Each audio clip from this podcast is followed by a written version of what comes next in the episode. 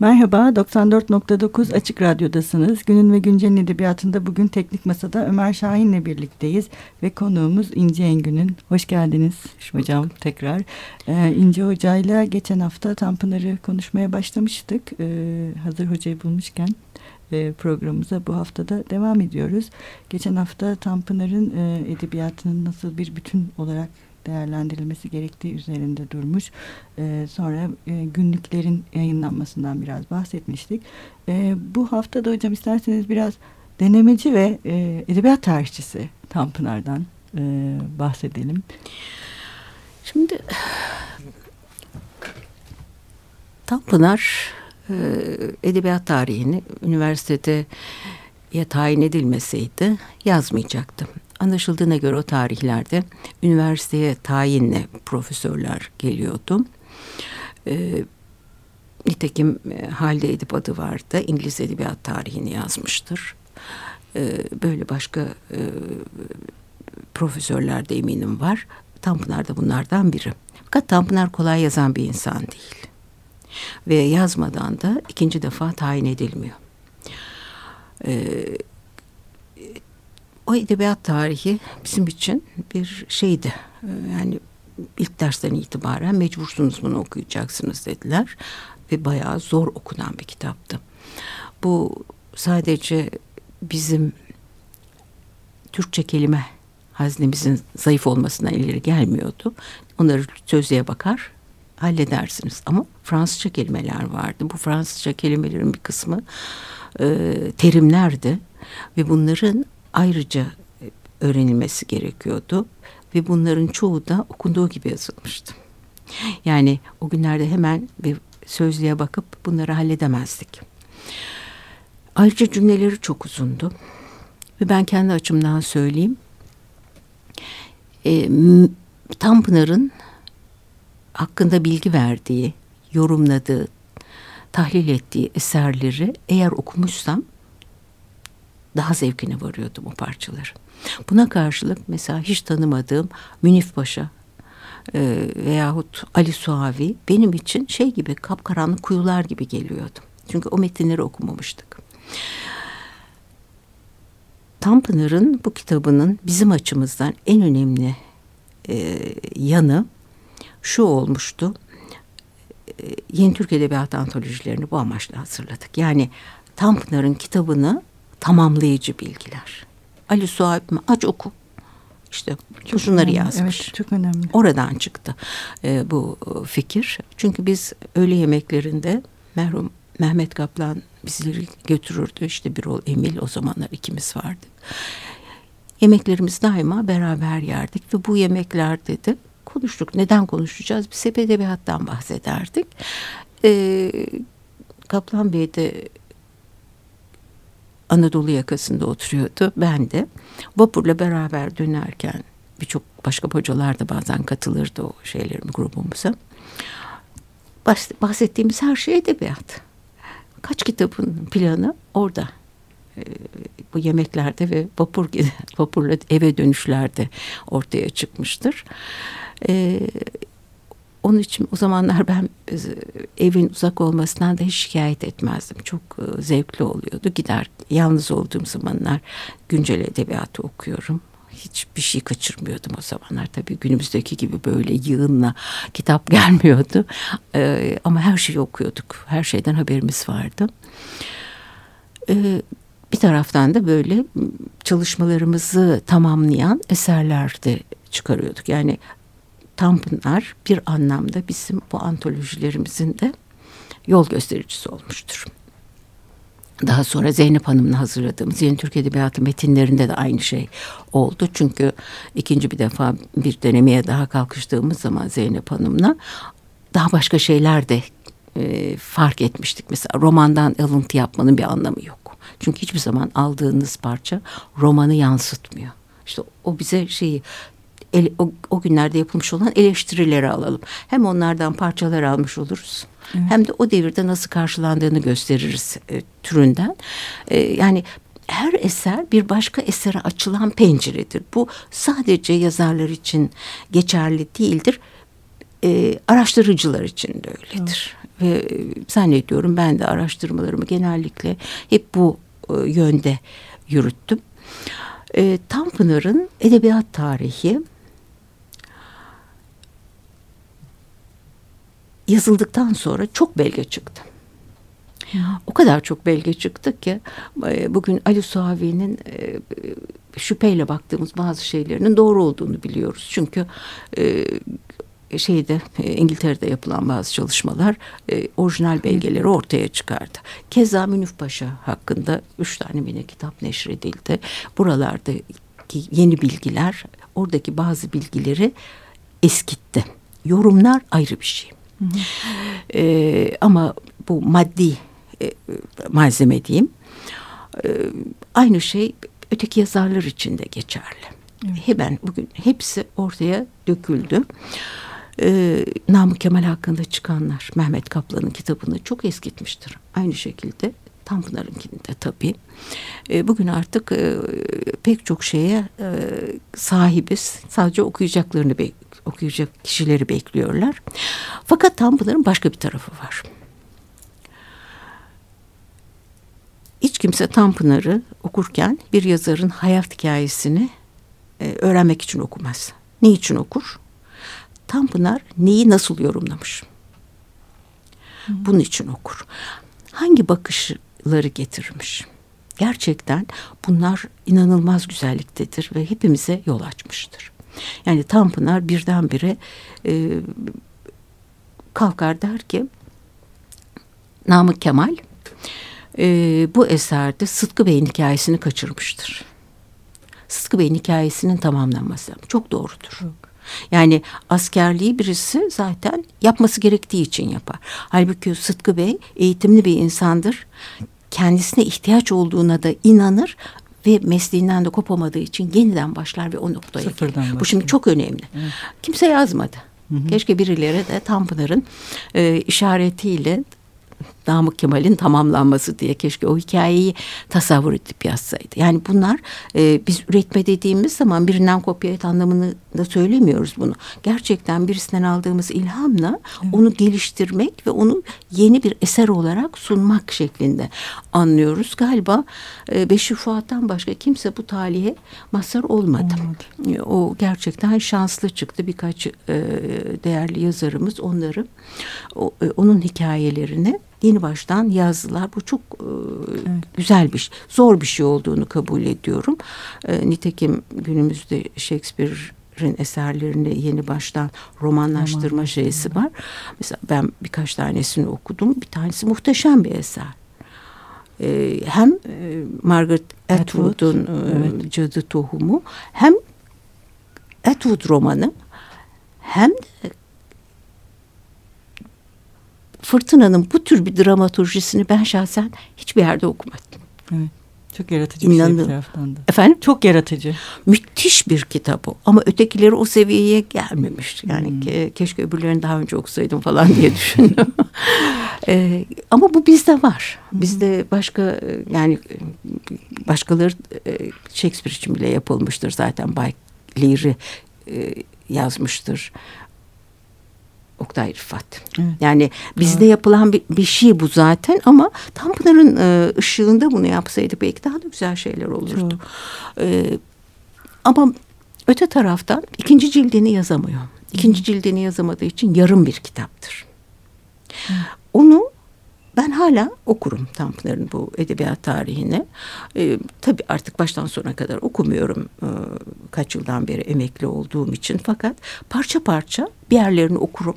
Ve her okuyuşum bana yeni kapılar açar. Hem Tanpınar, e, Tanpınar hakkındaki araştırmalar için hem de başkaları açısından. Mesela Ömer Seyfettin, e, Ziya Gökalp.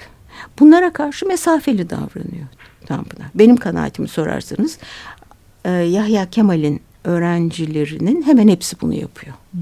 Veyahut Cenap Şahabettin'e karşı.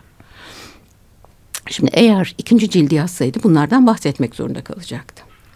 Cenap hakkında hakikaten milli mücadeleye karşı aldığı olumsuz tavır dolayısıyla ben de şahsen pek pek zor barıştım. Hı hı. E, barışamadım bile belki. Ama bizim edebiyatımızda çok önemli bir yeri var ve biz bu yazarları iyi veya kötü taraflarıyla noksansız tanımak zorundayız. Peki edebiyat tarihinde bunlar nasıl geçecek? Tanpınar ne diyor? Kendisinin de etkisi altında kaldığı bir şairdir Cenap. Diyor ki e, kelimecilikten öteye gidememiştir. Bir cümle yeter. Olmaz. Tanpınar şüphesiz ki Yahya Kemal'i de tamamlasaydı eminim bunlar hakkında biraz daha rötuşlar yapacaktı. Ee, ikinci cildi yazsaydı merak ediyorum onları na nasıl yerine oturtacaktı. Özellikle Ömer Seyfettin bir takım avam hikayeleri yazmıştır deyip e, hayatını tüketmiştir gibilerden bir şey söylüyor. Hikayeciliğimizdeki yerini niye görmek istemiyor onu anlayamadım. Halbuki Tanpınar'ın büyük hayranlık beslediği e, Halis Ziya, Ömer Seyfettin'in daha ilk hikayesinde vurulmuşa döndüm işte hikayeci dedim diyor.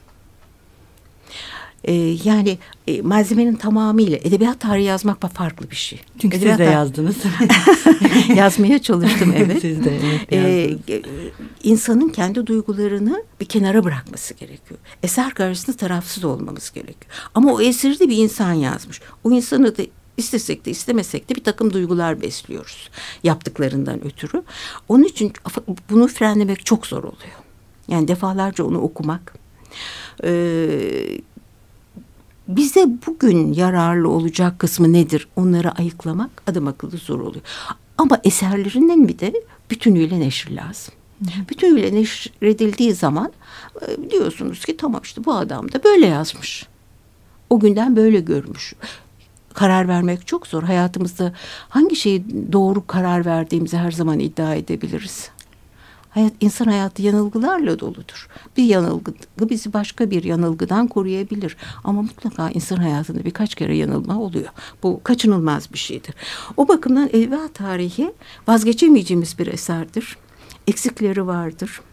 Değişmesi gereken yerler vardır. Fakat bunu biz yapamayız. Hı. Biz yapamayacağımıza göre de o kitap böylesine e, bir özel kitap olarak kalacaktır ve ondan onu daima okuyacağız. Ben, benim kanaatim bu. Yani onu tamamlayayım falan. Kim tamamlayacak Aynı şekilde olması mümkün, mümkün değil. değil. Yani en azından üslubu tutmaz. Evet, On, mümkün, onu değil. mümkün değil. Zaten durmadan hepimiz alıntılıyoruz işimize yarayan yerleri. Onun için bir anlamda sürekli olarak bir yerlerde tekrarlanıyor ve tazeleniyor e, diyebilirim. Denemelerine gelince denemeleri tam Pınar'ın denemeleri kadar güzel deneme yok. Ben çok çok severim. Ee, onun denemeleri sayesinde e, birçok şeye nasıl bakılacağını daha iyi öğrendim. Belki fazla süslü bir ifadeyle anlatıyor. Ama boğazın o ışıklı e, ışıkları söndüren sisinin alt sisini nasıl anlatırdı? Hı hı. O e, unutulmaz Boğaz'a Sise Lüfer'e dair şiir. Ne kadar güzel bir şey. Ve bir çeşit Lüfer bayramı olduğundan söz ediyor. Bugün Lüfer'i bulamıyoruz neredeyse. Maalesef. Bu inanılmayacak kadar e, dikkatimizi keskinleştiren e, noktalar. Bence e, bilmiyorum yani Tanpınar'ın denemelerini de ben çok severek okurum. Renk duygusu çok, ışık duygusu çok kuvvetli. Dediğim gibi Rembrandt'ın adeta ışık ve gölge oyunlarını biz Tanpınar'da görüyoruz. Tanpınar özellikle romanlarında ve şiirinde hayli kötümser bir yazardır. Yani e, melankoliye düşmesine az bir şey kalmıştır. Fakat hiçbir zaman gerçek melankolik yazarların karamsarlığı, siyah dünyası Tanpınar'da bulunmaz. Tanpınar'ın dünyası aydınlık bir dünyadır. Evet. İnsan bu kadar kötümser insanların anlatıldığı e, bir dünyanın nasıl bu kadar aydınlık olduğunu da sorar kendi kendisine. İşte Rembrandt'ın resimlerindeki bu e, gölge e, ve karanlık, e, e, gölge, karanlık ve ışık. Böyle ışık içinden çıkıyor. E, o bakımdan e, insanı bedbinliğe sevk etmiyor. Yani hastalıklı bir edebiyat hissini uyandırmıyor. Yoksa gerçekten o gibi adamları bazen düşünüyorum. Mümtaz gibi birisi olsa yanımda. Ay yarabbim yani ben yarım saat konuşmaya dayanamam herhalde öyle bir insanla. Çünkü sürekli olarak başka bir yerlerde yaşıyor. Ve e, ama başka bir tarafı daha var. Savaşın çıktığını gördüğü zaman, çıkacağını gördüğü zaman ne diyor? Evet, onunla ben de öleceğim. Aramızdaki fark o niçin öldüğünü bilmeyecek, ben bilerek öleceğim. Bu çok önemli bir şey. Tanpınar'ın e, çok gerçekçi bir yanı da var. Bu gerçekçi tavır eserlerini bu koyu melankolik e, şeyine bataklığına düşmekten onu kurtarıyor. Yani başka bir açıklama şimdilik düşünemiyorum ben. Ama var eserlerinde bu. Daha yani e, Tanpınar'da resim falan dendiği zaman genellikle işte hangi resimden bahsediyor, nasıl bahsediyor diye. Ben resmin Tanpınar'ın eserlerini aydınlatan, eserlerinin üslubunu aydınlatan bir çeşit ışık gölge oyunu gibi görmekten yanayım. Evet. Bilmem anlatabiliyor Doğru. Bir, başka bir perspektif veriyor aslında. Kesinlikle. Metne Kesinlikle. yeni bir perspektif kazandırıyor. Kesinlikle. Bunda seçtiği kelimelerin tabii ki rolü çok büyük. E, hocam bir de e, sonlara yaklaşıyoruz ama biraz Aydaki Kadın'dan bahsedelim hı hı. istiyorum ben. Sizin Aydaki Kadın'la ilgili e, kitabınızda çok detaylı e, bir e, yazı da var. E, Aydaki Kadın'ın yayınlanması, onun onunla da uzun yıllar uğraşması e, ve hatta o da sizin hayıflandığınız yine şeylerden biri. Keşke. Hani, keşke. Keşke, keşke. diye. E, keşke. Düşünsenize Abdullah Efendi'nin rüyalarıyla başlıyor. Ya. Yani ben bunları söylerken e, hayali bir şeyler söylediğimi sanmıyorum. Hı. Yani e, mutlaka metinlere dayanıyorum ve onun için de o metinlere alıntılıyorum. Hı hı. E, yani piyasada var artık herkes bakabilir ama e, anında görmek istiyor okuyucu. Evet. Anında görünce belki onlarda da başka bir çağrışım uyanır diye onları alıntılıyorum. E, benim kanaatime göre 1947'lerde falan Tanpınar artık kendi hem şiir estetiğini hem roman est kendi estetiğini bulmuştu. Evet, doğru. Öyle diyorsunuz ee, kitapta. Evet, e, ona kaniyim ben. Peki bu tarihten sonra neden daha verimli olamadı? Arayış devrini anlıyorum. Hı hı. Herhalde çevresindekilerin biraz kendisini desteklemesi lazımdı. Yaz demesi lazımdı. Onlar hakkında konuşmaları lazımdı. Fakat Tanpınar'ı çevresi ya anlamıyor ya küçümsüyor. Daha sonraları herkes sever oldu Tanpınar'ı ama e, o günlerde beraber düşüp kalktığı insanlar ve onların davranışlarından ne kadar alındığını da gösteriyor. Yani insan bir meslektaşına der mi? Kalk sen pusulaları topla. Yani böyle şey olur mu?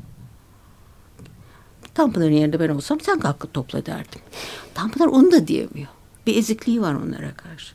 Peki Tanpınar'ın o halı şeysi ne oldu acaba? O halı makalesi ne oldu? Bir hayli uğraştığı anlaşılıyor.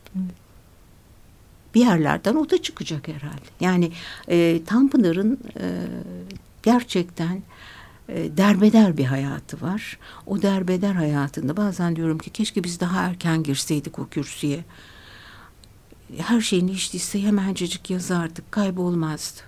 Evet. Yani yani. Zaman zaman böyle içimden geçiyor. Ee, tabii tarih hiçbir zaman suları geriye doğru çevirmek mümkün değil.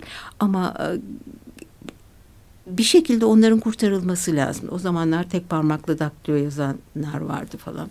Ee, hemen anında onları bitirmiyordu. Ne bileyim yani Tanpınar yalnız adamdı gerçekten. Evet, yalnız. O yalnızlık e, çok e, şeyini yarım bırakmaya yol açmış.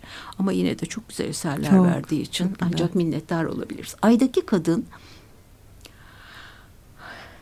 her şeyi koymak istiyor. Evet. Her şeyi koymak istediği için de bazı şeyler taşıyor. Nitekim e, politikadan daha çok bahsetmek istiyor bu eserinde günlüklerinden öyle anlıyoruz. Fakat onun yanı sıra onu da anlatıyor. At yarışlarından bilmem neye kadar her şey o kadar o kadar çok e, unsur var ki onların hiçbirisini yeterince işleyemiyor. Belki böyle bir şey e, büyük roman gibi e, yazan Dostoyevski Proust veyahut fa, evet şey e, Marcel Proust gibi ama yani niye onları örnek alsın? Bir yandan da hı hı. E, beğendiği belki de kısmen örnek aldığı bazı yazarlardan da onları benzemekten korkuyor. Mesela Virginia Woolf'tan.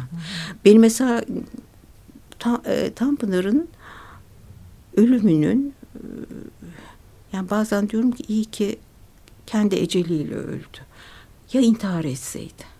Çünkü o beni çok endişelendiriyor. Virginia Woolf'a olan yakınlığı, Virginia Woolf'un akıbeti çok kötü bir şey. E, bir insanın bu kadar sevdiği hayata kendi eliyle son vermesi korkunç bir şey olurdu. Ama tabii bu da bir tahminden ileri gitmez. Bunlar ayrı e, şeyler. Tanpınar'ın bizi düşündürdükleri serbest düşünceler. Doğru. E, hocam bitirirken e, biraz da sizin yeni projelerinizden bahsetsek. Yeni projeleriniz var mı? Neler artık, yapmayı Artık fazla bir projem e, pek olacağını da sanmıyorum. Çünkü bir kere insanın artık e, önündeki yıllar sayılıdır. E, böyle çok büyük projelere kalkışıp da onları yarım bırakmak gibi bir niyetim yok. E, bir de tabii enerjim kalmadı. Eskisi gibi kütüphaneye gidip de saatlerce oralarda oturamıyorum. Her ne kadar kütüphanelerdeki birçok malzeme bizim elimizin altına kadar geliyorsa da e, dediğim gibi sanırım yeterince yazdım artık. Arada bir belki bir şeyler yazmaya devam ederim. E, çünkü benim hayatım bu. Yani evet. okumak ve yazmaktan öte bir şeyim yok. E, o beni mutlu da ediyor. Şimdi e, yani saçmalayana kadar herhalde yazmam uygun olur. Estağfurullah. Ee, hocam bir de son olarak şey sorayım size. Yani e, burada bizi e, öğrencilerimizin de dinlediklerini e, varsayarak e, hangi eseriyle başlamalarını önerirsiniz? Tanpınar'ı. İlk defa Tanpınar'ı okuyacak olanlara. Herhalde denemeleri ve şiirleri daha e, rahat başlangıçlar olur. Bir kere kısadır e, bıktırmadan ondan sonra hikayeleri ve romanları diye düşünüyorum. E, fakat Tanpınar'ın benim en sevdiğim romanı Saatleri Ayarlama Enstitüsü'dür. De. yani o romandaki ironi, Tanpınar orada ironiyi hem bir teknik olarak kullanmıştır hem de her cümleye sinenen bir üslup özelliğidir. Ve o romanda e, ironinin bütün çeşitlerini bulmak mümkündür. Bilmiyorum dünya edebiyatında böylesine bu hacimde e, ironiyesini bir an düşürmeyen, müptezel kılmayan başka bir roman var mıdır? Ben rastlamadım evet. yani okuduklarım arasında rastlamadım ama her şeyde okudum diyecek değilim tabii ki. Ee, böyle bir roman inanılmaz bir şeydir. Bence de. Ve içindeki birçok şahıslar gerçektir. Keşke daha genç yaşlarımda uyansaydım da oradaki şahısların kim olduklarını bilenlere sorabilseydim. Çünkü kesinlikle oradaki şahıslar e, o devirde bilinen insanlardı. Nitekim o, o romanında böyle Tanpınar'ın o şikayet ettiği sükut suikastı benim kanaatime göre insanların Tanpınar'ın eserlerinde kendi yüzlerini görmelerinden kaynaklanıyor. Bir çeşit ayna oluyor. Tanpınar'ın romanları. Kendilerini görünce de hoşlanmıyorlar tabii ki. Evet o da dediğiniz tam gerçekçilikte böyle bir şey aslında. Hocam çok teşekkür Rica ederiz. Ederim. Burada iki haftadır sizinle birlikte e, Tanpınar'ı konuşuyoruz. İyi ki geldiniz. Rica ederim. E, 94.9 Açık Radyo'da Günün ve Güncel'in edebiyatında e, İnci Engin'inle dergah yayınları tarafından yayınlanan Ahmet Hamdi Tanpınar e, kitabından yola çıkarak Tanpınar'ı konuştuk. Hoşçakalın. Görüşmek üzere.